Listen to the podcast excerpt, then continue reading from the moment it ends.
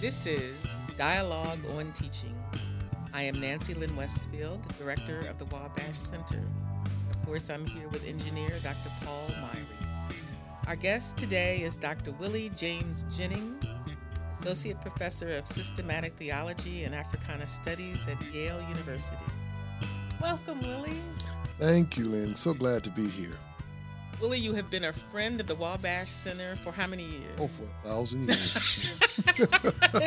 sure. Since the time it was a pup. That's right. Since the time it was a pup. Since Hector was a pup. I've been involved with the Wabash Center That's great. probably close to, to 15 or 16 years now. And, and you and I actually met here at the Wabash Center. That is correct. so That's we have been in friendship and in colleagueship and in love for many for at least 15 years. Absolutely, At least, At least 15 years. Absolutely. So I am very pleased to tell our listeners that we are here with Willie James Jennings because I have a scoop. There's a scoop. There's a scoop. I know something that nobody else knows, and we're reporting it. We're telling it.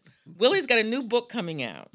The title of the new book is After Whiteness An Education in Belonging. hmm So tell us first about how the, because the book came out of a project. Yes. Tell us about the project, and then you and I will talk about this very provocative title as well as the content of the book. So, first, tell us about the project that got the book started. The project um, grew out of a grant that the Lilly Foundation gave to Ted Smith, professor of uh, homiletics and ethics at Emory University, to um, do the next iteration of those books that explore the state of theological education. Um, your listeners might remember the books by David Kelsey and uh, the the great book Theologia by um, uh, Ed, Far, uh, Ed Farley, and so um, Ted was charged with carrying on that tradition and doing a work, convening some people to do a work on um, figuring out kind of where theological education is and where it needs to go, recognizing the crisis moment we're in with theological education. So Ted had been gathering groups of people to just do listening sessions. And out of that, he asked several people if they would participate in a writing project. And so there's uh, 12, I think, of us, 12 or 14 of us, all doing small books on um, the kind of the state and the future of theological education. The, the genius of his idea was rather than do one large book that was edited or rather than or rather having people pour into him doing a book we each are doing small books uh, in the in the spirit of the 33 and a third book series that looks at you know Aretha Franklin or Jimi Hendrix. We're each doing small books that reflect you know our particular perspective on where theological education is now and where we hope it will go so it's been an exciting project and uh, my book will be the first out of the chute, uh, along with a couple of other people. But uh, mine will be coming out first, and so I'm very excited. And tell us when it's dropping and who's publishing it. It will drop. We we hope in early October. We published by Eerdmans uh, Press. This is my first time working with Eerdmans. even though I'm from Grand Rapids and I, I know them very well. I'm excited to be doing this book with them. So um, I, I think I'm stretching them and they're stretching me a little bit in, in doing this, but I'm very excited about it. As I've said to a few people, it, it's going to blow some things up. Well, let's talk about blowing some things up because you know we like doing that at the Mhm, Wabash Center. mhm. So, after whiteness and education and belonging, talk to us first about the title, the very provocative title. hmm Well, the the the title was in some ways a bit of a compromise. I had a different title um, moving forward, but um, in talking with the folks at Eerdmans, you know, we really came to the conclusion that this captures probably a little more precisely um, the direction and the message of the book, which is to try to think about theological education um, beyond the problems, the deep problems and strictures of whiteness in education.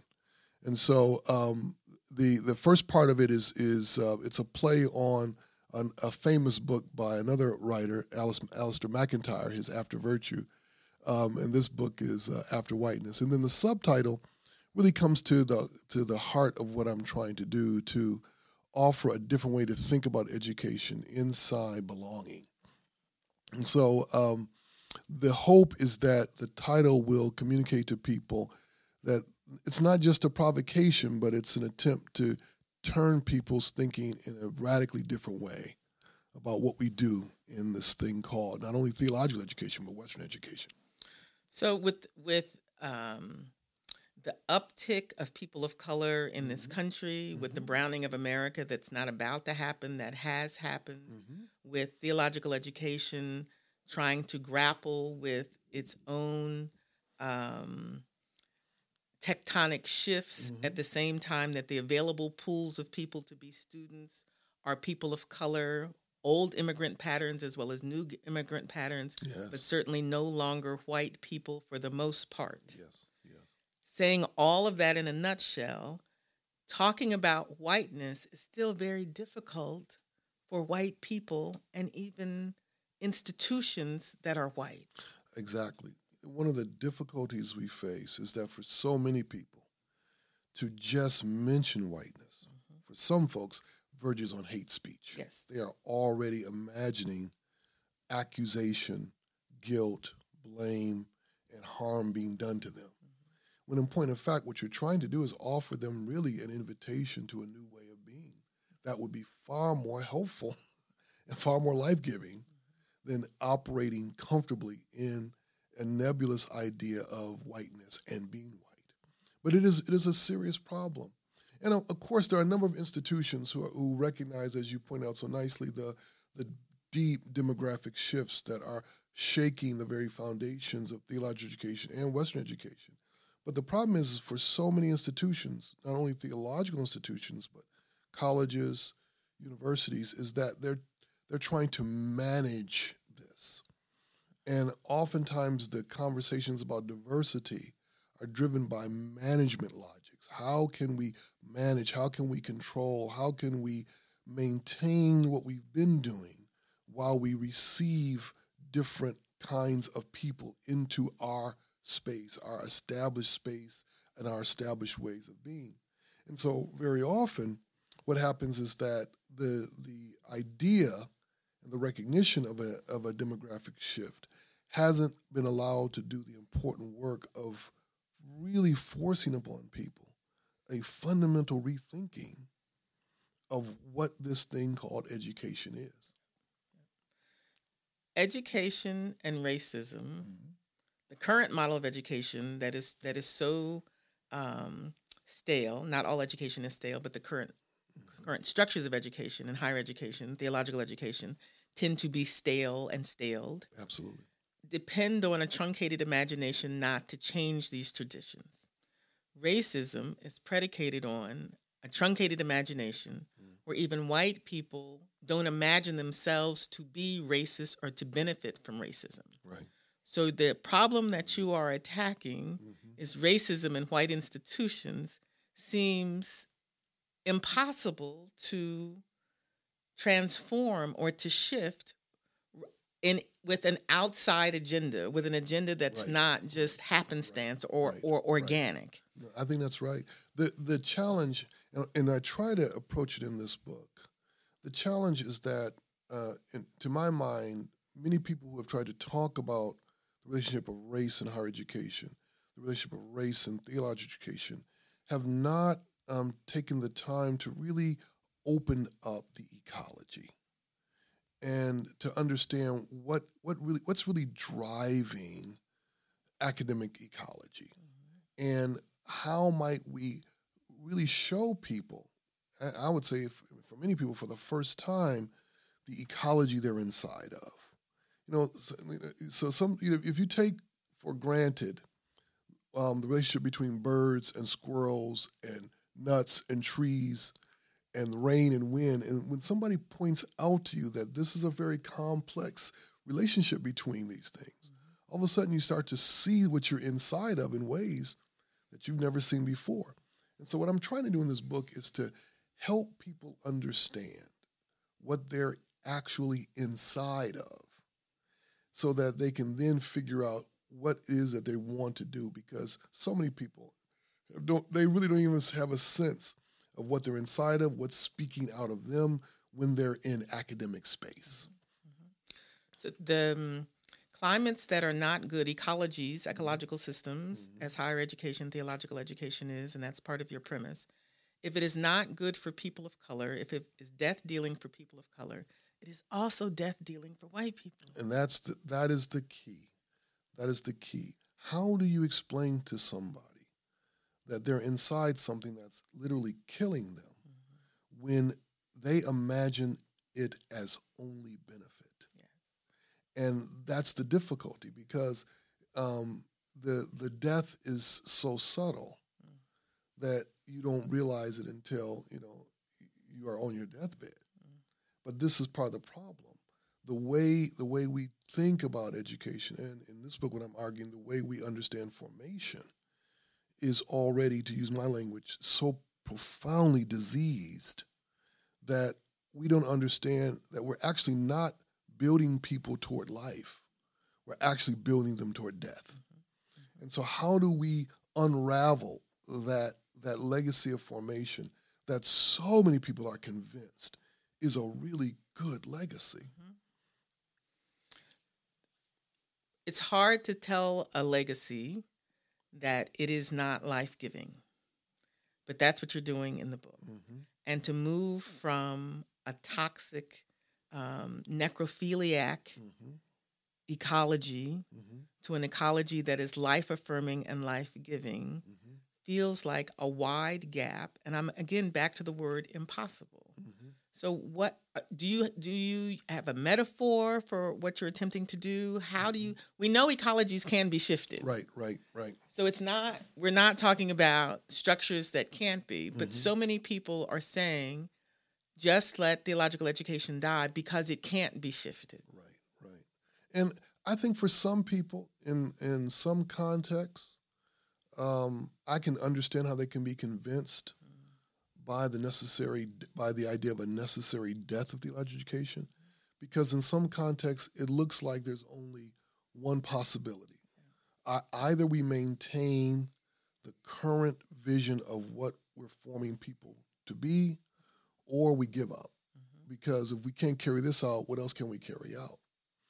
And I've spent many years and spent many hours, as you know, um, holding the hands of quite a few faculty and administrators who um, are in deep mourning for a loss that they really can't articulate. They, they don't know what they're really mourning about. It, it's not the loss of students, though that's important.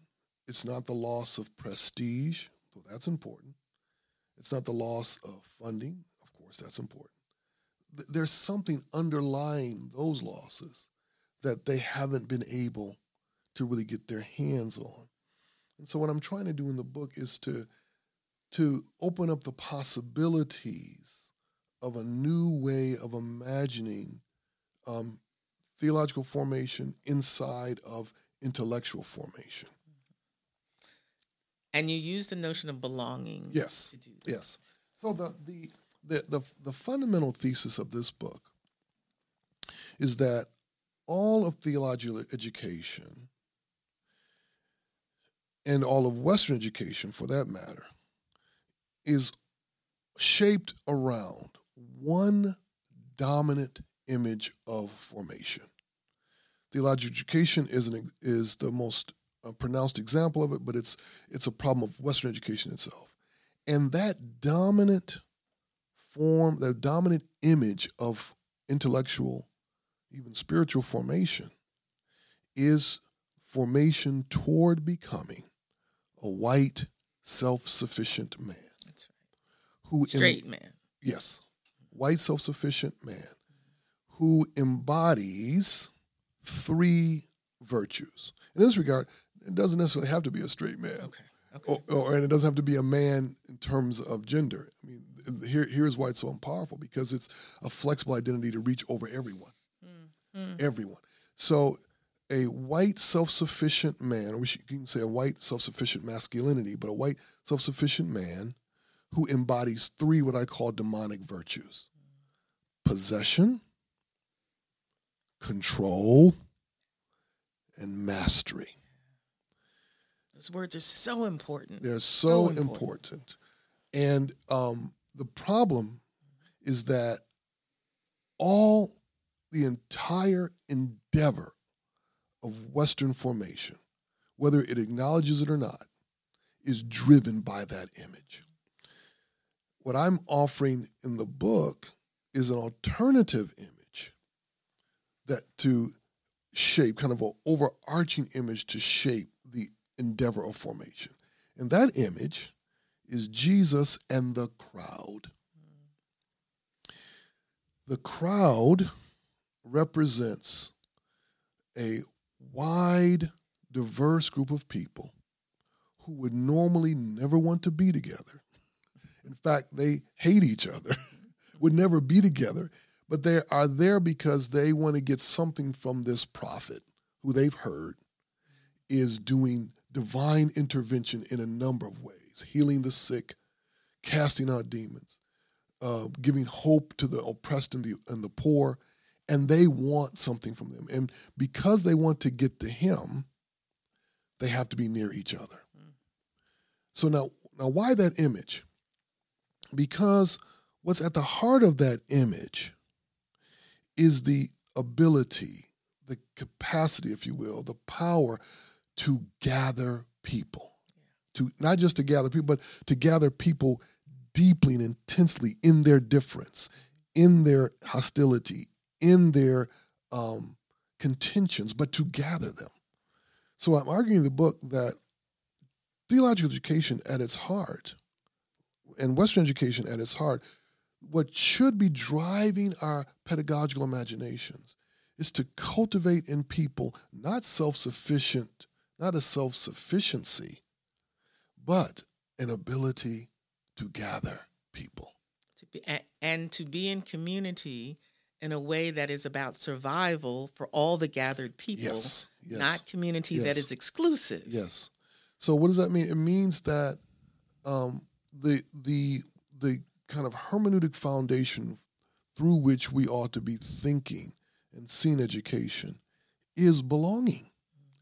But Western education and theological education banishes belonging. Yeah, it does. I agree with that. Belonging is counterproductive to cultivating the individual who is self sufficient.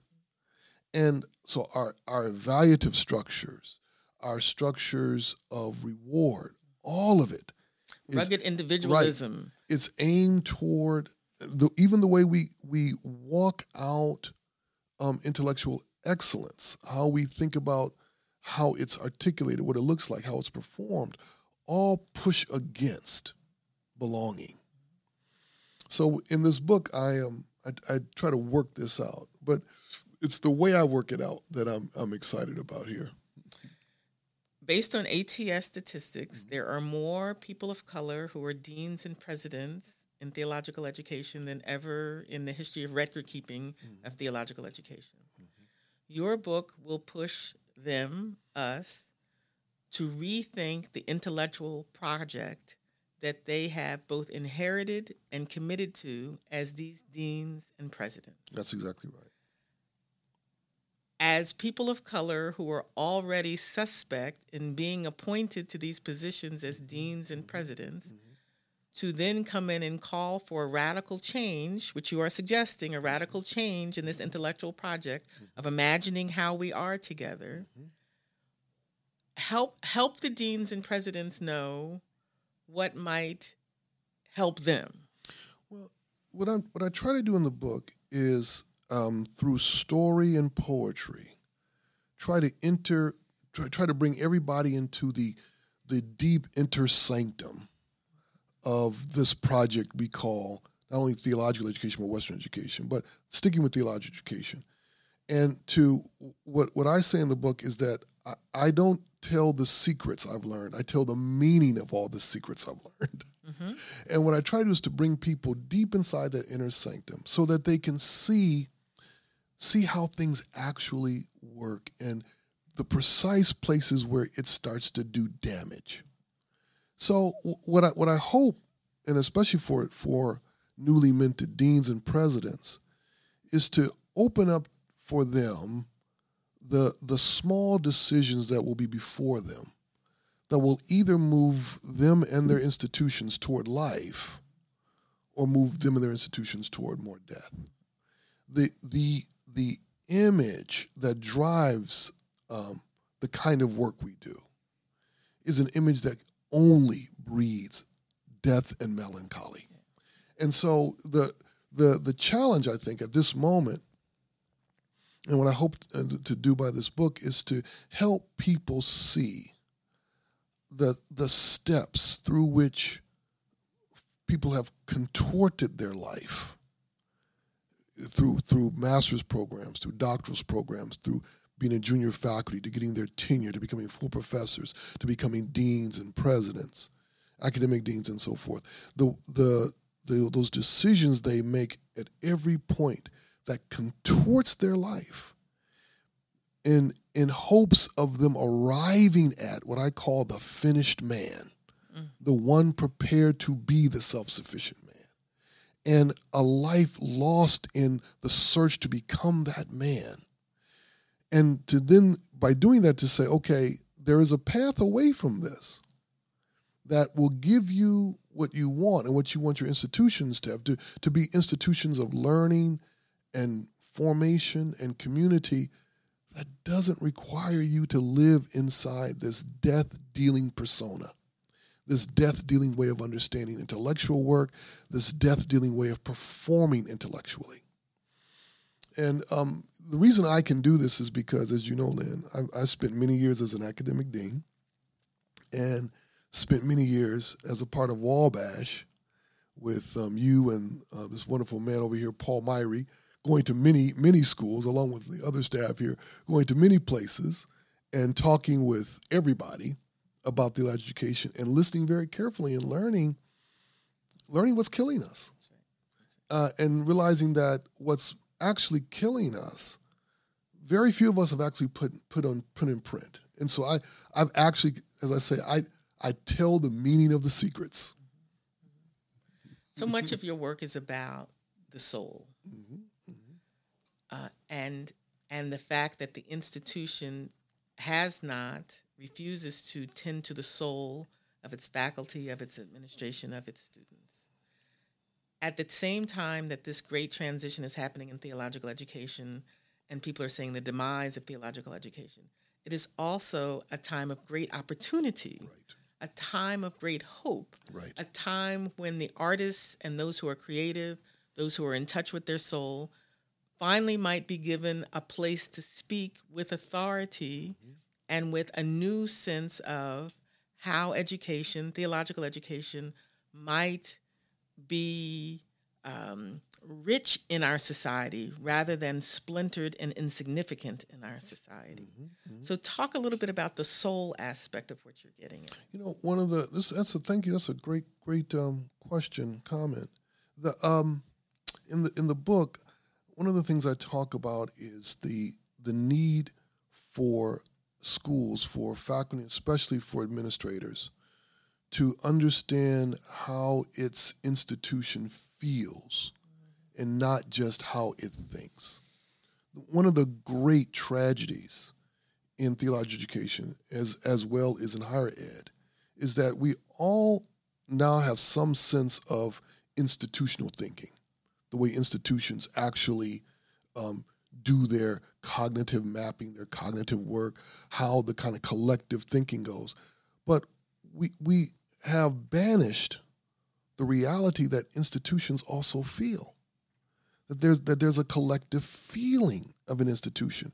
And to keep the institution's feeling separated from its thinking is to, to mangle its soul not to understand how, in fact, decisions are made, not just because we've thought through them, but because we're inside a swirl, a chaos of feelings that we are managing often very poorly. And, and part of that managing it very poorly is that we keep continuing to banish it from the thinking.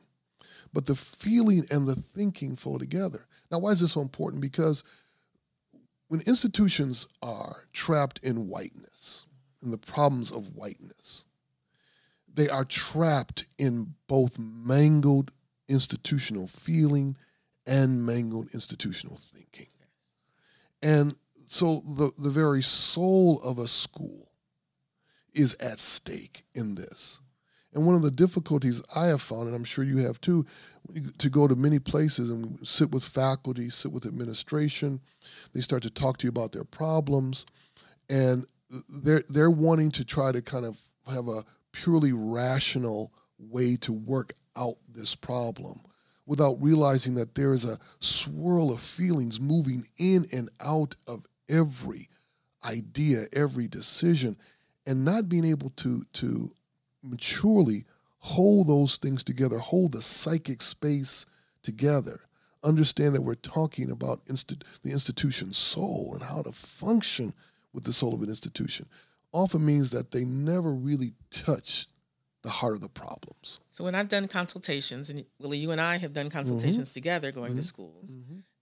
exactly what you described happens. The dean, the faculty person, the department chair will call us in looking for logic mm-hmm. strat- logical strategies, mm-hmm. empirical data. Tell us what to do that is logical. And then when we ask questions under that, they start t- saying how people are treated, right. why people are hurt, right. what happened to people. They move into narrative, mm-hmm. they move away from their own logic, mm-hmm. and don't see the problem with dichotomizing right. the human experience Absolutely. in those ways. Absolutely. And the irony of it is that this is in theological education. the places where we're supposed to know about humanness and things like soul education. and. well, we don't have, you know, we don't have enough, enough therapists here to deal with that. Dr. Jennings, look, um, we're not talking about therapy. We're not talking about, not, therapy. Not talking about therapy. Therapy's great. That's right. We're talking but, about health and wholeness. Right, right, right. We're talking about understanding how the institution, its its collective feeling and its collective wounding that in order to think through the future of the institution, the present of the institution, you have to hold those two together. And of course, getting back to what you asked me earlier, there there is no way to address the problems of whiteness unless we link together, hold together institution feeling and institution thinking. One of the, one of the um, rational flaws of whiteness is to say white is superior and everything else is is inferior. Yes, yes. To designate most of humanity as inferior yes. is an abominational statement in the first place. Mm-hmm. But yet, the philosophy and ideologies of white supremacy are normative. Yeah, yeah. One of the matters I, I address in the book uh, is uh, something that no one really has talked about, and that is the the problems around introspection and introversion. I mean, introvert within the academy. Academics, we are people who spend a lot of time in our heads. And we turn things around where, where a normal human being might turn a matter around 10 times. An academic will turn it around a thousand times in her or his head. Just and there's something good about that because you know that's that's the way in which as I like to say in the book, that's the way attention starts to blossom. You, you're paying attention. But what happens when your intro, your practices and your disposition and your ways of being, of being introspective, of thinking slowly and carefully, inwardly, turning it inward, what happens when it becomes diseased and you take into yourself this idea of inferiority, that I've got to prove myself. And every every thought, every action, everything you write, everything you read, that is that that cancer is working at you. Now, what happens when that starts to spread across an entire institution? Where people are are caught inside this horrible, mangled way of imagining their whole work as they do it. That is, they're constantly doing a what I call a morbid introspection, morbid self evaluation that starts to spiral in on them. Now, of course, this happens for a lot of faculty and for a lot of students. Mm-hmm. And um, what it means is that the, the very idea of overcoming whiteness, they can kind of give a, a mental assent to, But if it is already so deeply affected their process of introspection, more has to be done than simply saying, "I'm, you know, I'm against white hegemony or white supremacy." But I think more morbid introspection, which is a new term for me, morbid intros- introspection is a requirement of whiteness. If you don't do that and do it well, you will be punished by the system that requires you to do it. This is uh, I tell one story. I, I, tell many stories in the in the this book, but I tell one story of a of a young guy I knew. Um, we were both in the doctoral program together, and we we both were invited. Back in those days, it was um, it was the, the old version of the Fund for Theological Education, and they would they would bring scholars together and they would sit us in front of a couple of senior scholars who would offer us advice and mentor us. Well, my friend, he was in a doctoral program on the West Coast and I was on the East Coast. And so he came and he sat in front of these scholars and he was already dealing with these this what I call this constructed racial vision of, of, intellectual inadequacy. He was already dealing with that. He didn't know enough, didn't understand enough. He sat in front of these scholars, and these scholars just started in on him. You know, you need to read more. You how are you doing with your languages? You know, you, you have to your your your doctor, prof- you know, your director is not very smart, so you have to be smarter than than him. All this, and we, we met the next morning for breakfast, and he was he was he was so discouraged. The melancholy was thick on the table, mm-hmm. and and then the scholars who had sat with him the night before came and sat with us and for breakfast, and by the time he hit his third bite of food, they were they were back at him again, you know, telling him what he needed to do, what he didn't understand. Um, he put his fork down.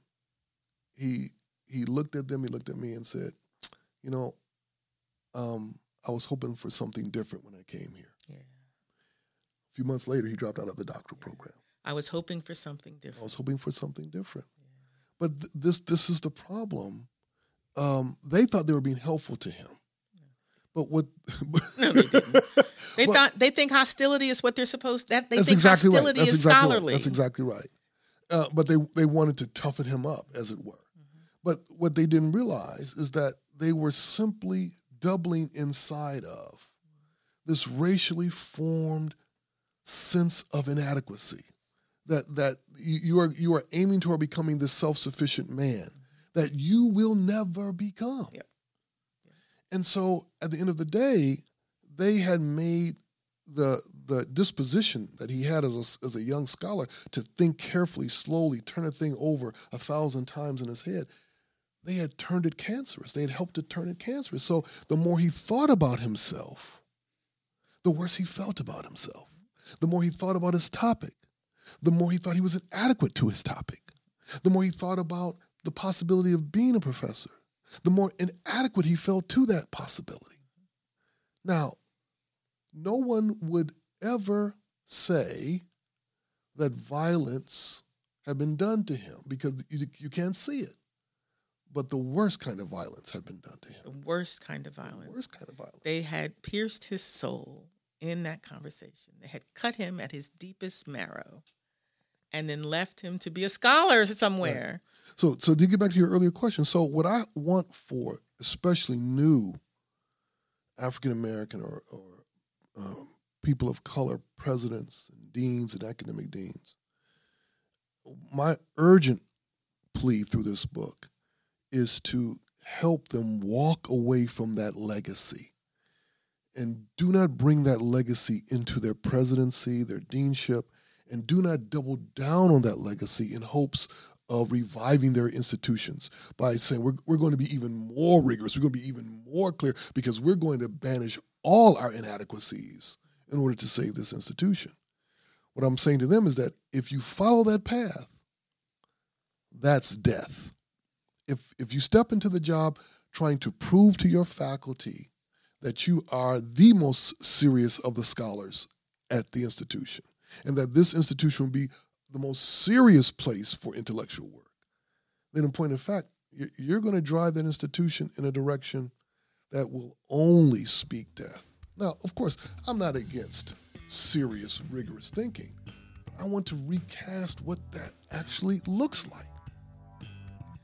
I am here with Dr. Willie James Jennings, my friend, my colleague, friend of the Wabash Center. It has been a pleasure. We look forward to your book coming out in October. The book is After Whiteness An Education in Belonging. Thank you so much, Dr. Jennings. Well, thank you, Director Westfield. Glad to be here with you. And we are out. How was that, Paul?